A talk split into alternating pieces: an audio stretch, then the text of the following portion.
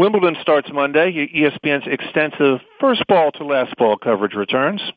There are cameras on every court. Each is available on the ESPN app between ESPN Plus and ESPN3. We have 145 hours on television. All the action is live. We are joined today by Chrissie Evert in Florida and John McEnroe in New York. Each, of course, is a three-time Wimbledon champion. We will go around the room, and I'm sure we'll get to everybody in the hour. I'll say who is up and who is on deck. To get started, batting leadoff from Reuters, Rory Carroll. And after that, it'll be Filip Bondy at the New York Daily News. Very much. Thanks for making time for the call. Um, John, could I ask you about the American men? It's been since Sampras in 2000 since an American man has broken through and won Wimbledon. Is there any hope that this year things could be different? Um, is there anyone you're looking at that could finally have a breakthrough for American men at Wimbledon? I think that uh, the odds are pretty pretty low. Uh, Isner's been out. I mean, he was, you know, finally seemed to figure out how to play on grass last year, so he's sort of an unknown quantity. And um, the other guys, to me, uh, whether it's Opelka, you know, he's like a younger version, and uh, Tiafoe's been struggling. Um, there's been some injuries. Fritz is solid, but uh, it doesn't look to me like there's guys ready to go and make that move, or they would make that deep run. I think that in a couple of years you'll see some guys that will be in the top 10. But I think anyone that we talk about right now uh, would be uh, people that need to add more to their game and some seasoning and the belief that is, is obviously critical to sort of make that jump into winning slams. Yeah. Do you, is it a failure of the American process of uh, training players that I mean, a country of 380 million people, they can't seem to get an American man well, we don't have uh, obviously we only have an hour to talk about it, so it would be hard to uh, you know break it down you know that quickly. But obviously, if you look at uh, and this is you know, we've been saying this for years or decades, but it appear our best athletes uh, are are seem to be uh, playing football and basketball uh, more uh, soccer's grown as well, so you need, you need to go after athletes and make it. Uh, again, you know, tennis is, if anything, is more expensive than it was before. So the accessibility is a big factor. I think in the other countries, particularly Europe, that the tennis, the sport of tennis, is higher up on the totem pole, so that generally better athletes from those countries are, are playing tennis. Now we have good athletes. It's, it's it's that you know the cream of the crop. You look at Djokovic, Nadal, Federer, Murray, these people, you know, that some of the best athletes their country has produced. So uh, we have, uh, you know, Tiafoe's a great athlete. He's still learning. He had made a breakthrough getting to the quarters of Australia. There's going to be guys that are dangerous, uh, but at the moment, um, the the more athletes in the game because of the quickness of the game, the better chance we'll have of, of making that breakthrough. At the moment, it's uh, it's been uh, it's been a little bit difficult to um, to see recently because you just we it would be so helpful for the men's game if we had a guy that was winning winning slams. Yeah. All right, great answer. Thank you. All right, we move on now. Filip Bondy at the New York Daily News, and then Howard Fendrich at Associated Press. Hello, guys. Um, yeah, so I, I also wanted to talk a little bit about the men, but not just Americans. I mean, we all know we've been gifted with, you know, three of the greatest men's players of all time, but they're well into their 30s now. And is it some, is it time that maybe we express some disappointment in the performances of the so-called generation next? Uh, you know, they, a lot of hype, but no majors, Nishikori, Raonic, Kyrgios, Dimitrov, and now Zverev and Thiem, who are younger, of course. But, I mean, the big three have won 10 straight majors, I think. And the last time a relatively young player won a major, it was Cilic five years ago. Um, is the predictability hurting men's tennis?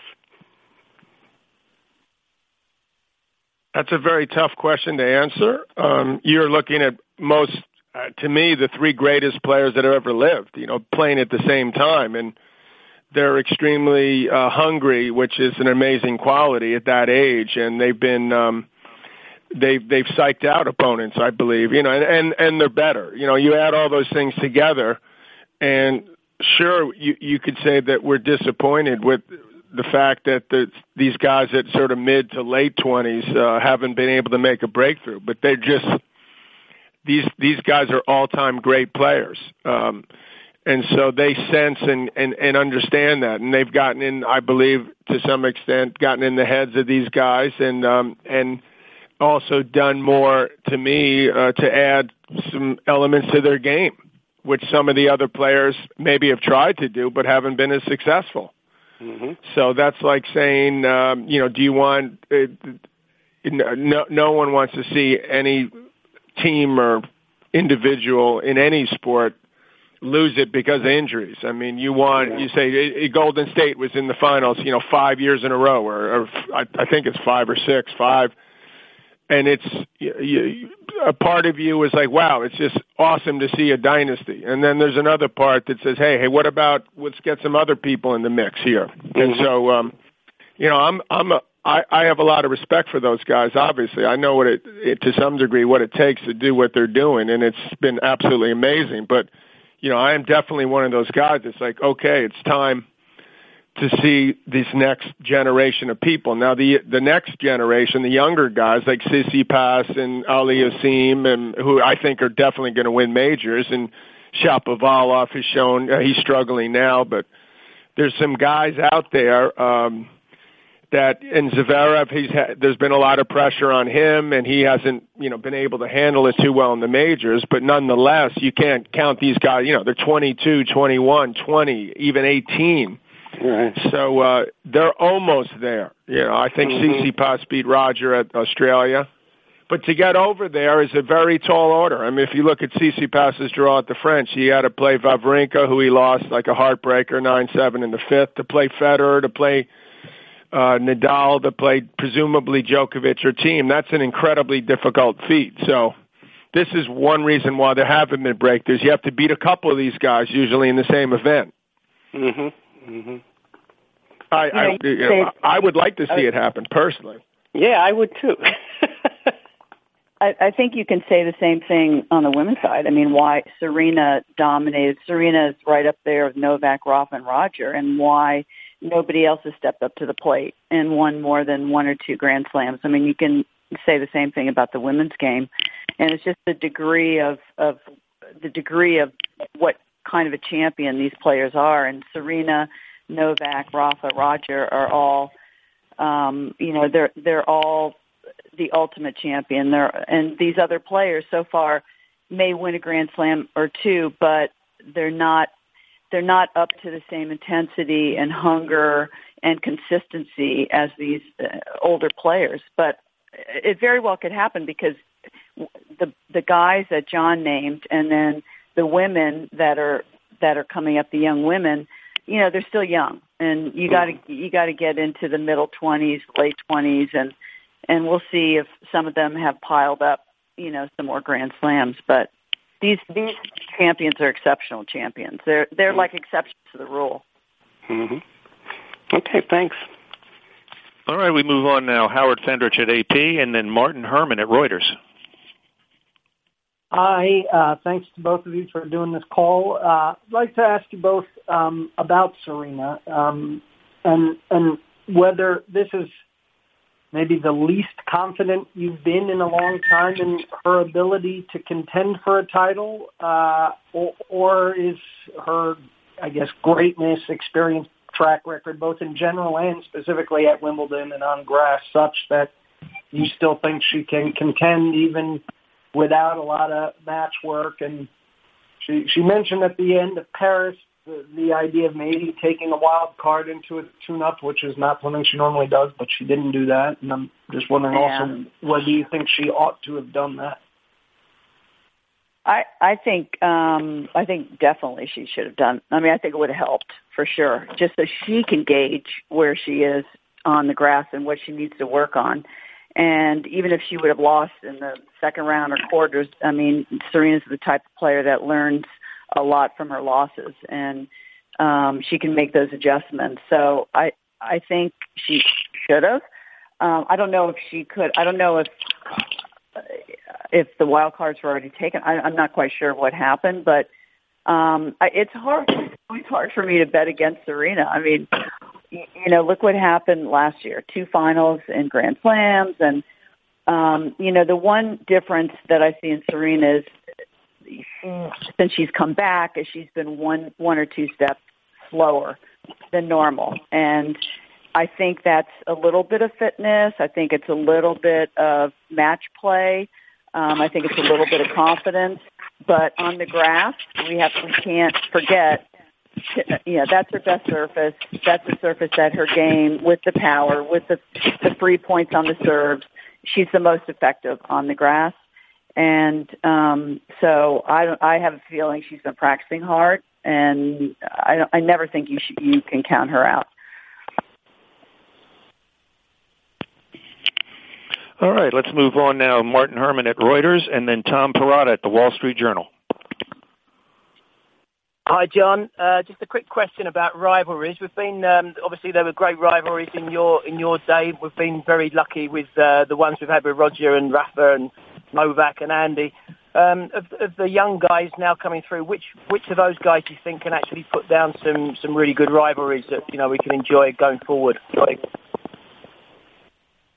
Well, I think the guys that uh, Tsitsipas, I think, is going to be a, a great champion and player. He's got everything that you could hope for, and I think this yeah, this Canadian Aliassime is going to be to me if you know he's going to be number one. Uh, and Shapovalov, he he's seems to have lost his confidence. Some some of that's because he's had to play on clay a lot, and uh, maybe some issues that I'm not totally aware of because I haven't seen him for a while. Um, and uh, there's other guys like Zverev. I mean, he's still. I mean, he's pretty early on with Ivan working with him, so you got to give that a, a, a fair shake because he's got uh, Ivan obviously some history with with Murray and a lot of success there. And then it's it depends, uh, but yeah, of course. I mean, listen, anytime you can push each other, we all know that uh, these guys have gotten better because of each other, and I know that. Ho- I I hope. I know I got better because I had to get better in a way, and when I didn't get better, I fell off. But you know, Borg, Lendl, Connors, hopefully do the same to them. But the sport of an individual sport desperately needs that. Thanks, John. Chrissie, you had a uh, one particularly noted rival in your career. Uh, how important is that to uh, the fans' uh, uh, appeal of the sport? You know, I think that tennis has been at its best um, as far as spectator-wise, TV ratings-wise, when you have one of two things. You, either have a great rivalry or you have a dominant player.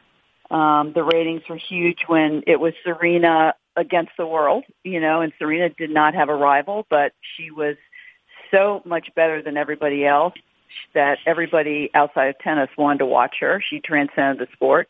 Or else you have a rivalry, like John was saying, you know, John and and Bjorn, or John and Jimmy, or Martina and I, and um, definitely, you know, people love to see those head-to-head kind of warrior type uh, competitions. So you know, it's that's why in the women's side it's a little bit. Uh, it's like we're so happy that there's a lot of talent and a lot of depth, but there's just not that next Martina, Steffi, Serena. You know, just don't see that yet happening. All right, we will move on now. Tom Perrotta at the Wall Street Journal, then Richard Pagliaro at Tennis Now. Hi, how are you? Good to talk to you. Um, I also wanted to ask, it's similar to what you were just talking about, but it's essentially that some of these start really fast, like Ostapenko and Bouchard for a while looked like it was going to be a champ, and they really fade for years and lose their game in, in, entirely for the women's. And I'm wondering if there's pressure that's involved in that too when they're at a certain age, and then also, I'd like you to ask about Serena. If you could give me a percentage where Serena is mm-hmm. now in her ability, like what level she's playing at, I'm, I'm sort of curious what you would think. I have no idea. I mean, that's like that's like that's a guessing game. I mean, I, I, I honestly, I don't know how anybody except for Patrick and Serena could have any idea where she is right now. I mean, who, who knows? Only because the lead up, you know, what there hasn't been a lead up. Um, we haven't seen her play a tournament in, in a while. Um, you know, she's got a lot on her plate. Um, we don't know what the distractions, what's going on there. You know, how many there are. We don't we don't know the hunger aspect. So I think that's really tough. I, if I were to be, um, I mean, I'm, I'm putting all those intangibles in it, you know, the emotions and the emotional content. But again, she at, you know, when she's on form, she still is the best grass court player out there. And I will say that. So how far off is she on form is, is another question. She was not at her best last year and she lost in the final. You know, she was not at her best at the U.S. Open. She lost in the final. So she maybe she doesn't need to be 100%, but she certainly needs to be 80, 90%, um, you know, to to really have a chance. And I don't remember what the other part of the question was, but oh, the younger kids, the younger the younger players. Yeah, you know, it's um, it's, it, it, it, it's yeah, it, it's maturity. It's it's maturity. Um, you know, it's, I mean, somebody like Kenin seems to have that, um, tennis IQ, seems to have that maturity, emotional maturity out there on the court and doesn't seem to let too much bother her. Anna Samova, although her match at the French, I think she got a little flustered there, but you know, I think she's still um, mature for her age. Um, I, you know, I don't know. I don't know. I, I think hunger is a bit is a big part of it, and kind of that hunger to win every single match and not let up, and really want it badly, and really need it. And I don't know if that's good for your you as a person, but you know, I think as a competitor, that's an ingredient that you probably need to have to to consistently win. Do, do you think Osaka has um, hurt by getting a new a new coach when she was doing so well. They won two slams in a row, and then they. She was doing so well. Yeah, yeah. That was a. That was. um It still remains a mystery. You know exactly what happened, but I think he was great for her. Um He was great for her, and he taught her a lot of lessons that he learned from working with Serena, and he was front and center, front row with training Serena, and he saw all the all the um, all the ways that you know she became a champion, and and I think that he parlayed that into into um, the way that he coached Naomi. And I feel you know I don't know, and I don't know. And, you know, we're we're talking about grass. We're talking about a different surface now with the moving. You know, I think that's one area that she, you know, maybe doesn't feel completely comfortable um, as far as on the grass, but I think she's got the other ingredient, which is the, the power and the big first serve. And I think that, uh, you know, again, she's got a good shot at it too. Thank you so much. You're welcome. All right, we now go to Richard at Tennis Now, and then it'll be Frank Pingue at Reuters. Hi, thank you both for doing the call. It's it's really great. I just had a quick two part question. First, uh, the Big Four, they've won the last 16 Wimbledon titles. How do you handicap Roger, Novak, and, and Rafa going into this? And since the two of you were really polar opposites as champions, and you know neither of you were physically as big and strong as some of your top rivals, how did can you just talk about the mentality and the psychology? How did you sustain it at number one, going against sort of bigger, stronger people? I'm just asking in the context of Ash Barty because she's like five five and number one in the world now. And how much more stressful was it for you being number one than being number two or number five or whatever? Go ahead, John. Well, we'll. Uh, you, you look at uh, the, the the men. Obviously, the big four. Are you are you including Murray? Is that the fourth?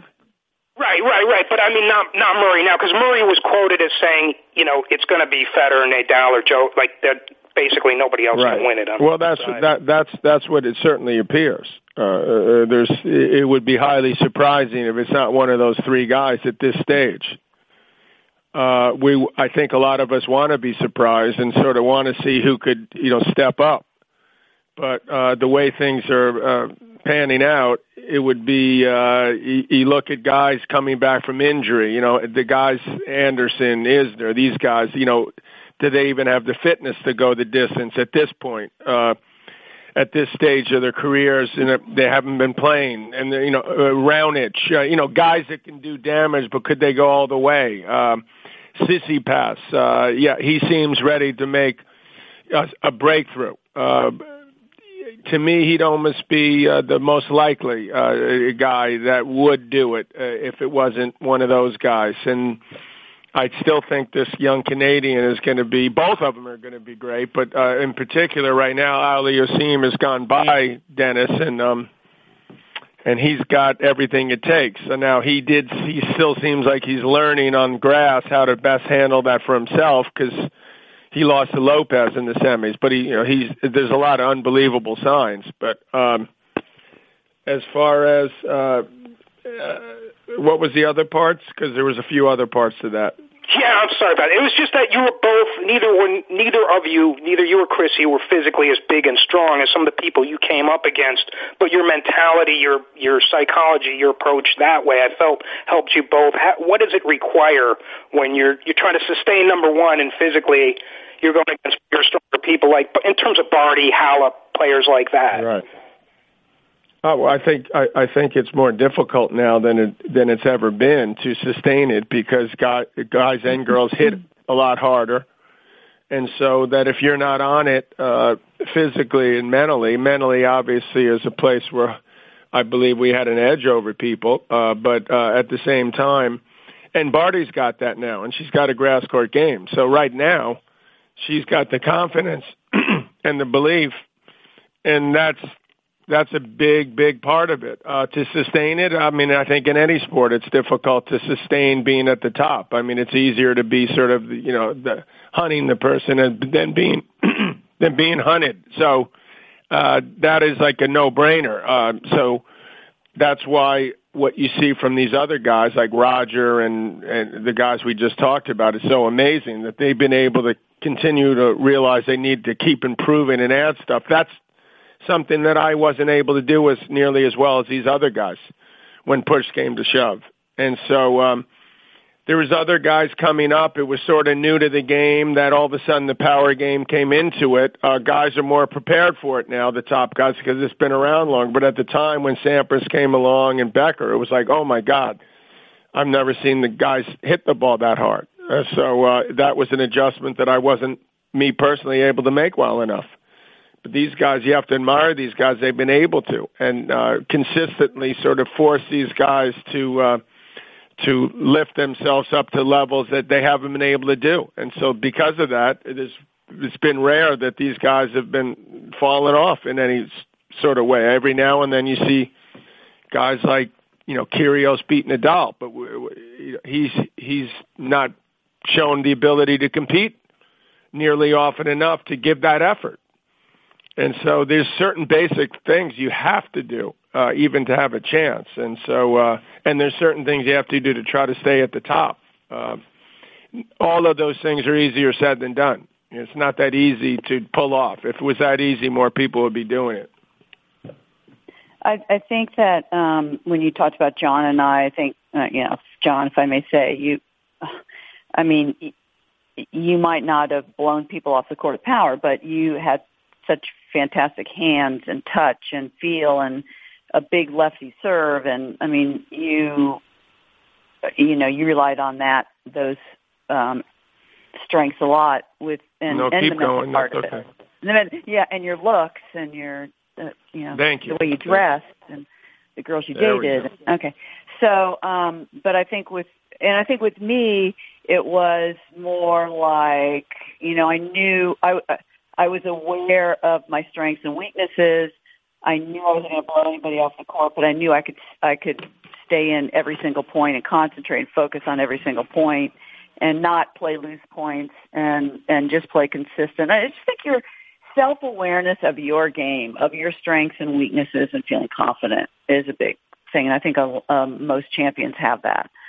Um, and I think that I agree with John. I think, you know, I'm trying to figure out, I think we had a lot of easier matches in the early rounds than, than this generation. And again, these, you know, you take somebody like, uh, I'm just going to pick somebody like a younger player. Um, let's say, let's say Anisimova. Okay, let's say her or Kenin or something.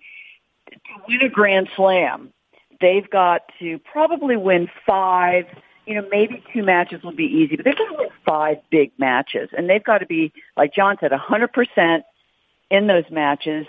And the the players that are more seasoned, the veterans, the the the ones with the experience like a Serena, Venus, they can do it because they know they've done so many times before. They know how to manage themselves in between matches.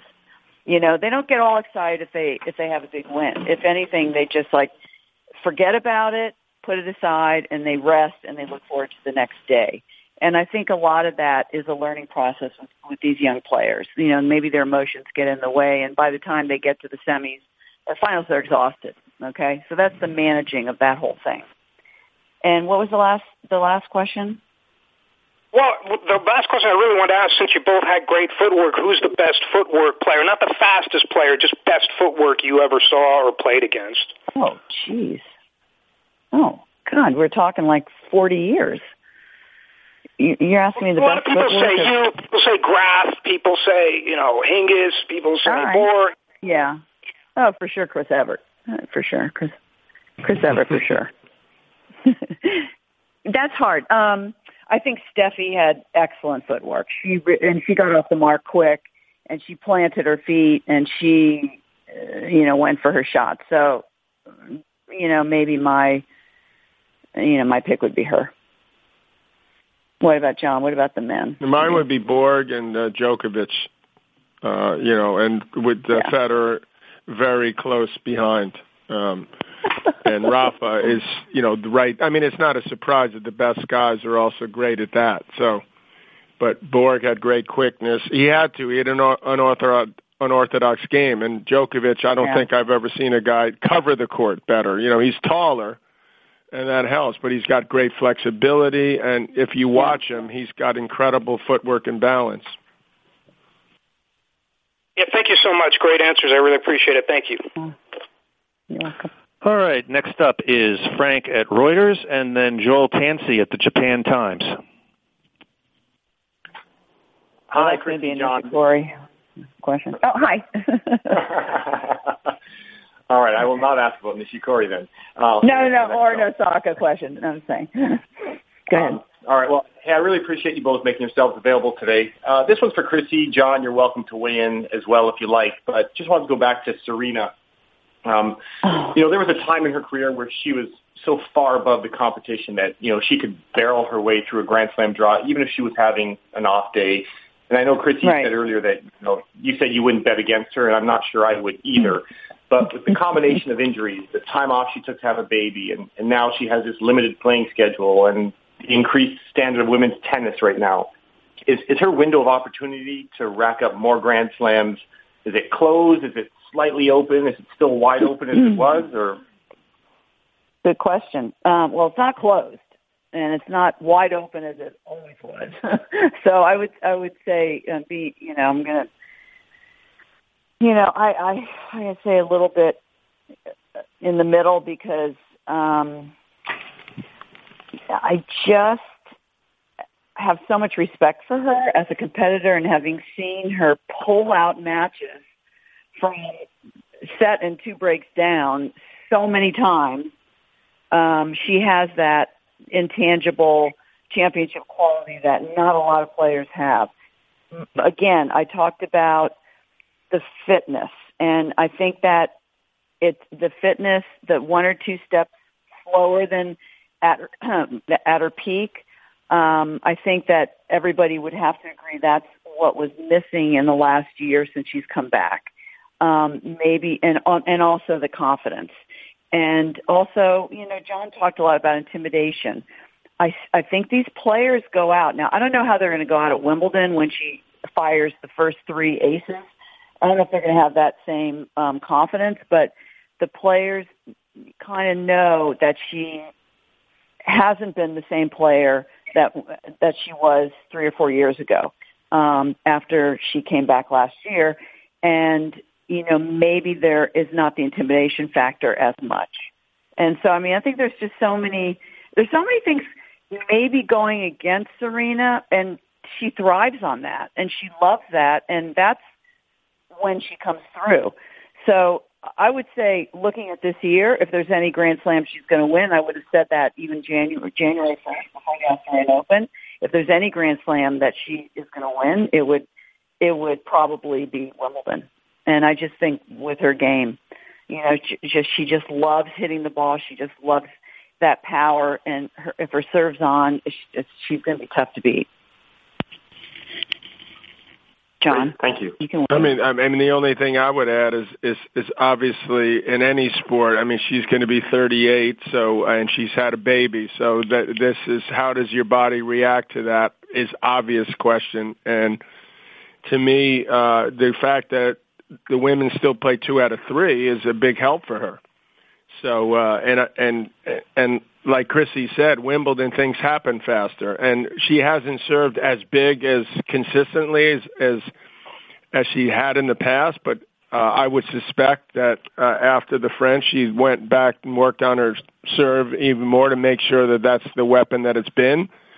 And that way, she can be more free, freed up to do more on the, return and other uh, other parts of her game. So uh, it's as long as she's playing, she's going to be a threat to win anything. But it's just now there's more things that can go wrong, I suppose. Like more days where she might not have it, and other days where players won't give in as easily. So that just makes it more difficult. But that that means that uh, if you had to pick five players that you thought, okay, who's going to win it this year, you'd still put her in there. You might put her in there even down to four players. Yeah, yeah top three. I don't think I didn't. I wouldn't even know who. Yeah, top three for sure. So you know she's got that going for her. But of course, as you get older, at least for me, uh, I felt there was more pressure because you realize that your window is closing, and you don't know how many, you know, how much longer you're going to be doing it. So you end up feeling like, oh, I better do it now, and I don't know what she's thinking, you know. But I'm thinking she can't be thinking I'm going to be playing much more than a year or two. Mm-hmm. Right. You know, it, it, I, I have to add that it's it's so hard. It the prediction is so hard because again, we haven't seen her play, and we haven't seen her practice, and we don't know what her frame of mind is. So, I mean, if you don't know those three things, you don't know anything, except except her past, which has been always, you know, she's always been a champion. All right, thank you. Well said, both of you. All right, we move on now. Joel in Japan, and then Peter Bodo here at ESPN. Hi, guys. Uh, thanks very much for taking the time. Uh, first of all, with Naomi Osaka, um, what do you think has been at the root cause of her struggles since the Australian Open? I, you know, I'll just briefly. Yeah, go ahead. Or go ahead, Chris. No, I was just going to say to me, uh, I think what Chrissie alluded to earlier uh, about this coaching change. Um, and so there's this added scrutiny that probably I'm assuming she wouldn't have wanted. Uh, because it did seem rather weird that she won two in a row and then she gets rid of uh, her coach. So obviously, uh, there was things that were rubbing her the wrong way, whether he was, you know, taking too much of the spotlight or saying things that she maybe deep down disagreed with, but you know, just I mean, athletes are usually pretty superstitious, so normally you would wait until something not so good happened. Um, so uh, the added scrutiny of that, along with the expectation, all of a sudden she's won two straight, and it's like maybe she could win the Grand Slam. So I, it, it, it would, I would guess it got to be a little overwhelming for her. So she hasn't uh, been able to um, it appears uh, been able to play with that same type of intensity that you know the effort level. She's you know the pressure's gotten to her a little bit. Yeah, I mean everybody's gunning for her. Every, she's got a target on her back right now. I mean uh, up until this week, she when she was number one in the world. Um, I think that you know Naomi had no distractions before last year. No distractions. She just played her tennis, and I think now she's um, a global star. I think she's been getting a lot of uh, endorsements and making some appearances, and just have you just have to be careful to balance that the right way and not. And I, I'm not saying that she hasn't, but just to be aware that that could also affect the the the focus on you know every single match, every single point. Uh, I don't think it's anything. Back, I don't uh, think it's anything game. I don't think it's sorry. I don't think it's anything game wise necessarily. Um, you know, I I don't think it's anything. But and I think also the fact that grass and clay are not her fav- her best surfaces. She needs good footing. She she's like Azarenka. She needs solid footing so she can plant her feet and and unload that power. And she still is trying to find that at a young age, trying to find the stability on those two, you know, more difficult surfaces. When you each became number one, what what changed for you on the court? Was was the added expectation really something something real that might be affecting her now? Yeah, I think I, I think there's no question. Yeah, absolutely. I mean, you put more pressure on yourself. People expect more. You want more, um, but people are, like Chrissie said, gunning for you. It's uh, it's a bigger deal to beat the number one player.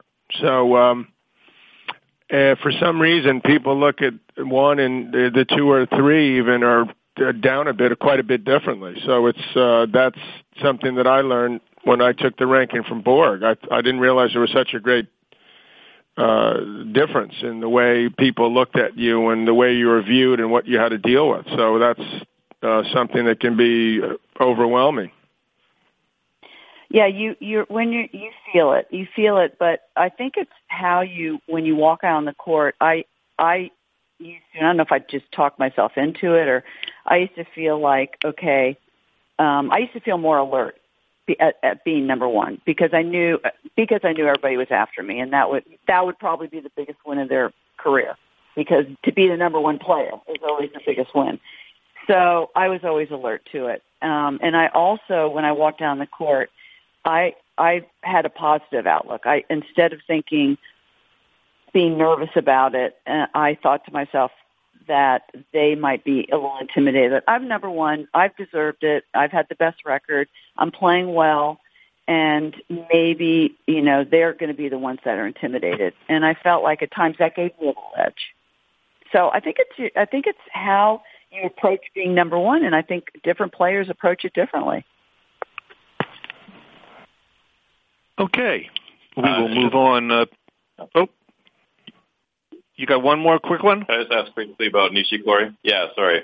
Um, do you think Nishikori's window is closed, and, and uh, does there become a certain point where the coaching relationship reaches an end? He's been with Chang for a long time.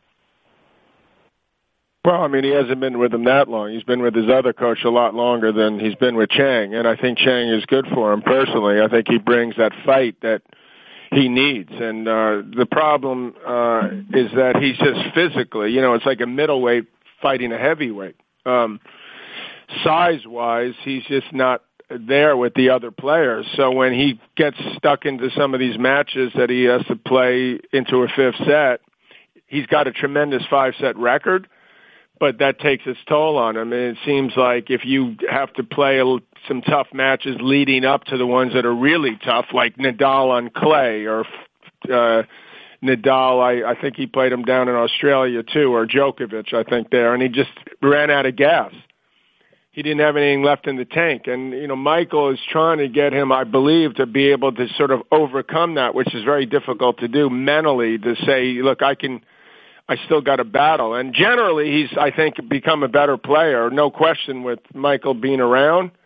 But there's just a point where he hits a wall, and um, that will, uh, that's where it's it's hard to keep that going.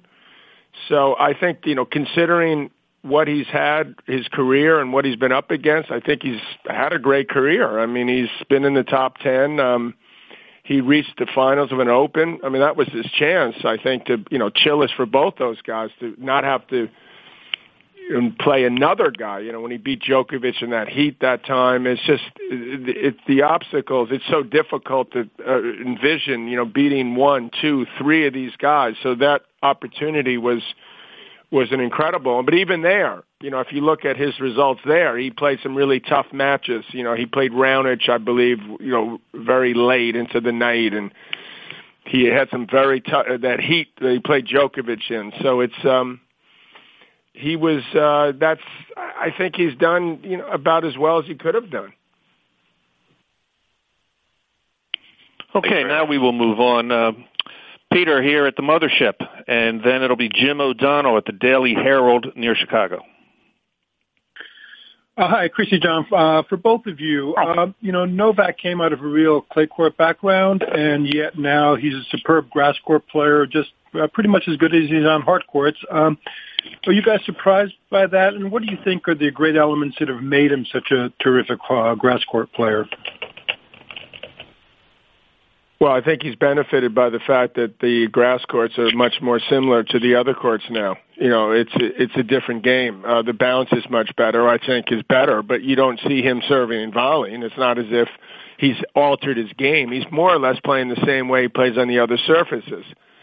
So if you throw in the fact that the courts have slowed down, if you ask all these players, they, the ball sits up more he's an incredible athlete. So he's going to adjust anywhere. The guy's an amazing athlete, and uh, he's like a human backboard. And so he understands uh, that uh, he can use what he does best, and then he's added to it. He's been able to, you know, finish points when he's needed to. His serve is solid. All these stuff is is something that I still think hard courts is his best surface. Um, and I think clay and grass, he, I, I, arguably, uh, maybe just patience-wise, he's better off playing on grass because he doesn't get into as many deep rallies as he does on clay. Even though obviously he's great on clay too, but I would say grass would be his second best now, and clay would be third. Um, and so, but he's very close. There's not a big difference in any of them uh, compared to you know he he brings the bar as high to begin with, so that alone wins him most of his matches wherever he plays. And then there's the occasional, whether he has a bad day, someone has a great day, etc. That uh, Nadal match last year, fantastic match, um, no question about it. And he's he's just he's so consistent. That's really what it is. And the courts, I mean, in some ways you could argue grass is slower than clay at times. The way they, these balls were flying and the balls kick up my, much higher on the clay. It, it, it may, may suit him even better that the ball stays, you know, true and low and not that high.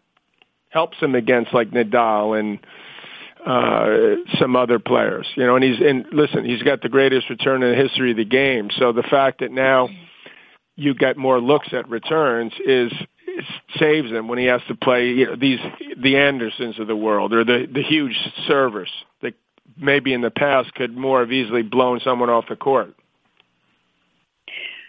I think I think John said best and the last thing the return return serve i mean that's it.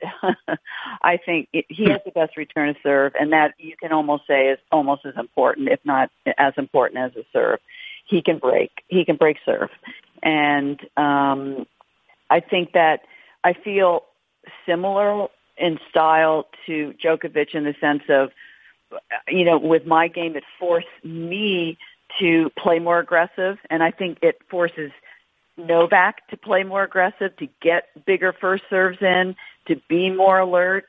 Um, he's got he's incorporated that slice backhand very well. I think that's one shot he's improved, and he's coming in on that shot. But I think, as John said, it plays like a hard court. Grass courts play like a hard court.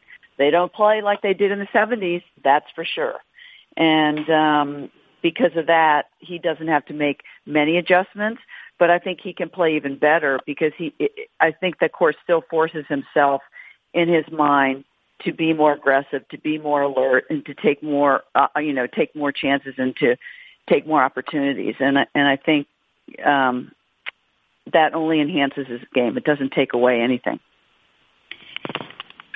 Thank you, Christy. John, one other thing, having played Borg on grass so often uh, and had such great matches, what would the prospect of playing someone like Djokovic? What does that make you think react automatically? What do you think?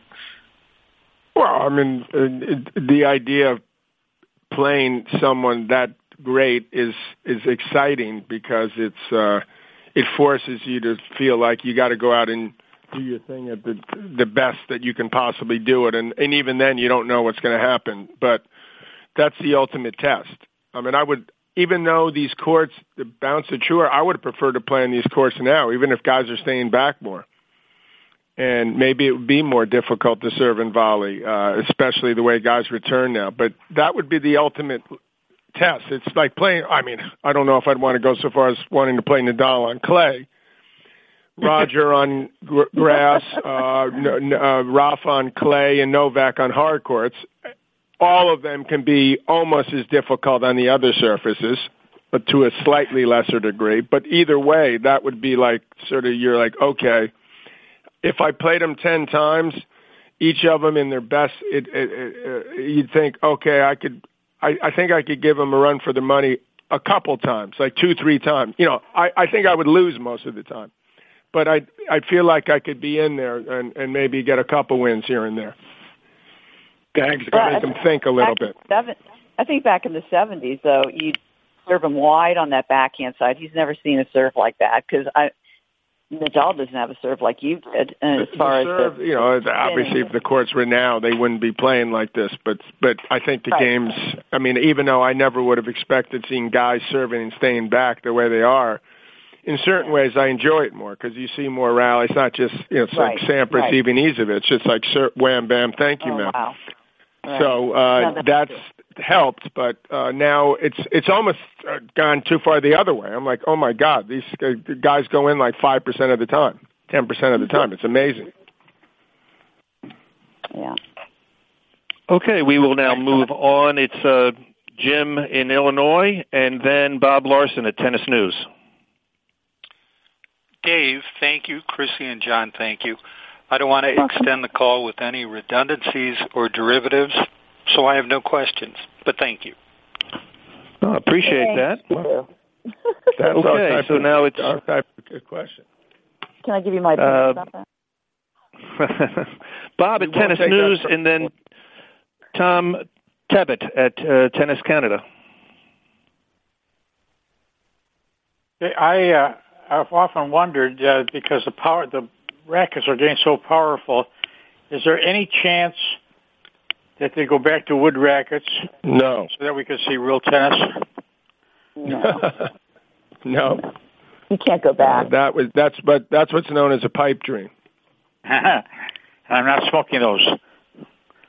Well, then you should consider it because it ain't going to happen. Uh, because this is uh, it's just not. It's the cat was out of the bag way, way too long ago. Ever true. Yeah. Yeah, that's for The sure. good old days when we were playing with the wood rack. Imagine how little they look in, in like Isner's hand, and these big guys they look like toothpicks. That's so funny because But they look wouldn't they, they wouldn't serve as big though. That's for sure. Yeah. No. What It an could- it'd be tempting. Equalizer. so. It would for sure. All right, if that's it, Bob, we will go to Tom Tebbutt at Tennis Canada, followed by Bruno Montpetit at RDS Montreal. I'll top the second to last caller and just say no mas. All right. Oh. Moving right along, it's Bruno also in Canada, and then it'll be uh, Hello? uh, Stuart Fisher at the Herald. Hi, just a question. Bruno. yeah, thanks very much for having that. Uh, just a quick question. Well, actually, two questions. What do you think? Like Auger-Aliassime chances to, you know, go deep in the uh, in the tournament, and how do you see Canada tennis progression maybe over the last year? Well, who would have thought that the uh, the best prospects would be Canadians? You know, we're like looking in, with egg on our faces uh, in uh, in America because you got Shapovalov and Aliassime. Andreescu is one Indian Wells. I know she's having health, you know, shoulder problems. But there's this incredible uh, run that's taken place. Maybe Milos, you know, came through and got to the finals, so it's like a great time for uh, tennis in Canada. There's no question. I mean, these guys are going to be. I mean, Aliassime, if he's he could, he'd be number one in the world. Uh, as far as how he could do, he's you know these guys come along once every five ten years. That you know, he's 18. He looks like he's 25 physically. So um, like a Becker type and uh, Nadal type. So uh, I think that he's got as good a chance as anyone uh, at making a, a, a deep run of the young guys. No question about it. Him and um, Tsitsipas to me would be the two favorites to make a deep run at this point. Now, Thank you. winning it is a different story. No, obviously. Right now. If I, and if I can just ask a little, little something else, you, you said physically he looks like 25. How do you think about mature side? Because he's only 18, but he seems to be very ready. I feel like Fauger. I mean, he seems, Yeah. you know, to take his place on the on the tour, and it doesn't seem to be any intimidation or anything like that. You know. So what do you I think, think about he's going to be a number one player in the world. I, I, uh, that's what I think. So that I think that's a pretty good indication of how uh, I think about uh, about his not only the physical part but the mental part. And there's it's it's very it's it's great to see uh, someone at that age uh, able to sort of handle it right now and seem like it's no sweat. So we'll see what happens the next couple of years, but it wouldn't surprise me if he won something in the next couple of years, a major. I, I agree. I think he's got it all. He's got it all, and he's got that composure that you don't see. He doesn't get flustered on the court. He he is very mature. Uh, yeah, I'm just I'm disappointed in Bianca and, and the injuries. You know, the shoulder. It, she withdrew. Am I right from Wimbledon? She's not playing Wimbledon. No, she's not. She's out. She's out, right? And I just, Yeah. oh, I, you know, it, that brings up, you know, it kind of brings up uh, really making good decisions on your tournament schedule too, and not overplaying. Um, you know, and I, I hope she gets. She was really exciting to watch that whole tournament, and I hope, I hope it doesn't. She doesn't have to get surgery. I hope it's not that bad. But I mean, it seems like it keeps lingering on. So I wish, you know, I think we all wish her the best. Thank you very much. Okay, we now move to Stuart Fisher at the Herald, followed by Rob Mall at the Sun in London.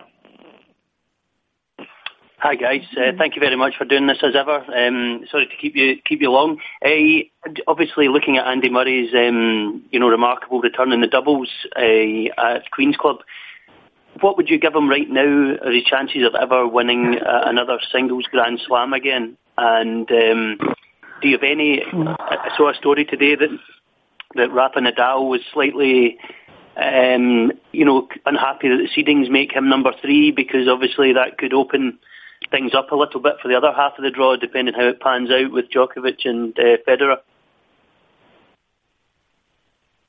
Well, it'd be hard for him to really complain too much about Federer going ahead of him, uh, c- considering what his record is at Wimbledon. But Yeah. uh, it could uh, it makes it where potentially he'd have to. Well, he still potentially have to play two of them. Maybe if if he was seeded Yeah. two and Federer's on the other half, he'd only have to play one of them. Is what he's thinking. So I get it Yeah. from both sides. And Murray, you know, it's just listen. Everyone wants him. He looked like um, he he talked about being pain free. Uh, doubles is obviously a completely different animal than singles. Best of five is totally different than best of three with a third set tiebreaker. But it was it was nice to see him sort of eager and into it, and um, and looking like he was re- like relatively healthy. You know, it's it, you can't really determine until he starts playing singles matches and how the body reacts if you're on a hard court, for example, as opposed to grass. So it looked very promising, which is great. But um, he also uh, will, and and I think everyone wants him to be able to, you know, come back and then li- be able to leave and retire on his own terms. So. uh it looked like uh, I, I didn't see like you know he's covering half the court. He's not moving the same way, you know. But he, all things considered, I you know I was extremely. I think everyone was extremely happy to see that he was making some real progress. Although I'm kind of watching, I'm watching a match right now at Eastbourne. Is Anybody watching that Yeah. match? He's down six two. I'm not watching it currently, but yeah. He should he should he should have pulled out is what he should have done, but maybe they Oh, I don't know. Yeah, he because he played more matches than he expected and he won it and let it just sit there and then play Wimbledon. But you know, uh, you get stuck and you know he felt the commitment. But I'm sure there's a letdown physically and mentally. So I wish he hadn't played. But that's that's you know it's easy to be the backseat driver. Yeah, he was. Yeah. Plus the fact I think his arm felt sore and his hips were all Right. sore from the bending, and you know, I'm not quite sure he should have played. But but the fact that he's he's serious, yeah, I think he's looking for a mixed doubles partner, and he's looking for a doubles. Par- I mean, he's to see that smile on his face in, in playing doubles is that's enough for me right now. And I, you know, I I I just think that's um you, you got to baby steps. You, know, you got to start from the bottom, and he's uh he's done great so far in the last week. So you know, I think let's not rush things. Thank you, guys. Okay, we now move to Rob Mall at the Sun, and we will finish things off with Lindsay Gibbs at Think Progress. Good evening. Um, follow up to Murray, and then I'll ask you about Johanna Konta. I mean, on Murray, obviously it's great to see him back. What do you think of his chances of winning a mixed doubles or men's doubles at Wimbledon? He's only been playing doubles, one maybe two tournaments. What's the prospect that he could be lifting silverware at Wimbledon? How would that be for the fans, the emotional side of it, if he was to be victorious in two weeks' time? I forgot who he was playing with. Oh, he's playing with uh, Herbert, or he's playing with Herbert. Uh, Yeah, he's a I think player. he's got a chance of winning it. Yeah, he could. He could win it. You know, he could also lose first round. So uh, it. Well, that's you know the bottom line, but um, you know, it, would it be be a great story if he won it? And it would be. uh You're not going to get. I don't think you're going to be able to determine whether or not he's going to come back in singles or how high his ranking will be in singles, but uh, doubles is is a great way to sort of get things going. So um, I'm glad he's doing it and uh, feeling it out right now, and we'll we'll see what happens. But uh, there's no question the way he plays and returns, and he's into it like com- competitive wise. He he could he could go all the way potentially, and and then and then again, it's just totally unpredictable. Does he have a mixed doubles partner yet, or no? No, it's Not deciding that I'm tomorrow. aware of. I'm sorry. It's deciding tomorrow. He's, he's going to announce tomorrow who his partner is. Serena was being linked to it. Serena and Venus potentially. Hmm. Well, that, you might as well go, go for that. I, I, just want to concentrate on her singles, but I hope he gets a good. You know, if he got a a, a good woman partner, I think. You know, he have a great chance. Give give Barty a call. Yeah. Yeah, she- Just one final thing on Johanna, on, on Johanna Konta. I mean, does she have the mental aspect, the resilience to, to become a Grand Slam champion? She's lost in three semi-finals, hasn't won a set yet. And as we saw in the French Open, she was outdone by a teenager who then suffered stage fright in the final. So do you think Konta's got it between the ears? Oh, you guys are brutal. God, you guys are brutal. The way that was put. Jeez, no wonder the English were t- tough for them. No, really, you got you got to stop putting pressure on your players. Okay, I think the press has a lot to do with it. The fact why the British players haven't done better. I really have to say that, uh, and I and I think you guys got to just be careful, you know, and and um, you know, I think Johanna. I think the thing is, I was calling some matches with the French. You know, I'd see her play a match where she could have won the tournament the way she played, and then I'd see her play a match where she could have lost almost anybody. So, um, you know, I think she's still a work in progress um, with the with the mental side of the game, but I think she's working really hard at it, and I think she's works hard. She's one of the hardest workers um, on the court, physically, you know, in her fitness, and you know, just the way she's wired, she just has to work a little bit more on, you know, taking the emotion out of the game and and just being fully focused. And you know it's, been a struggle it's been a struggle for Holt in her in the past but we've also seen her play some unbelievable matches. So um I would never would count anybody out and I would never I I, I always give people a chance. And I think um I'm not going to say no she'll never win a grand slam. I will say that she's got um well, she's got a shot yeah yeah I will say that Thank you. All right. right, we will now finish things off with Lindsay Gibbs at Think Progress. Uh, yeah, hi. I'll be quick here. Obviously, we got Ash Barty as the new number one. Uh, Chrissie, what are your thoughts on her chances here at Roland Garros and other other women who you really have your eye on uh, right now? I think she could win Roland Garros. I mean, I mean Wimbledon. Wimbledon. ooh, ooh, ooh, sorry. Um, oh gosh. You know what? I she's got a she's got a great grass court game. I think she loves the grass. Um, I think it's interesting that her parents were scheduled to come over, you know, for the grass court season, not for not for the clay Yeah. court season. Look what happened.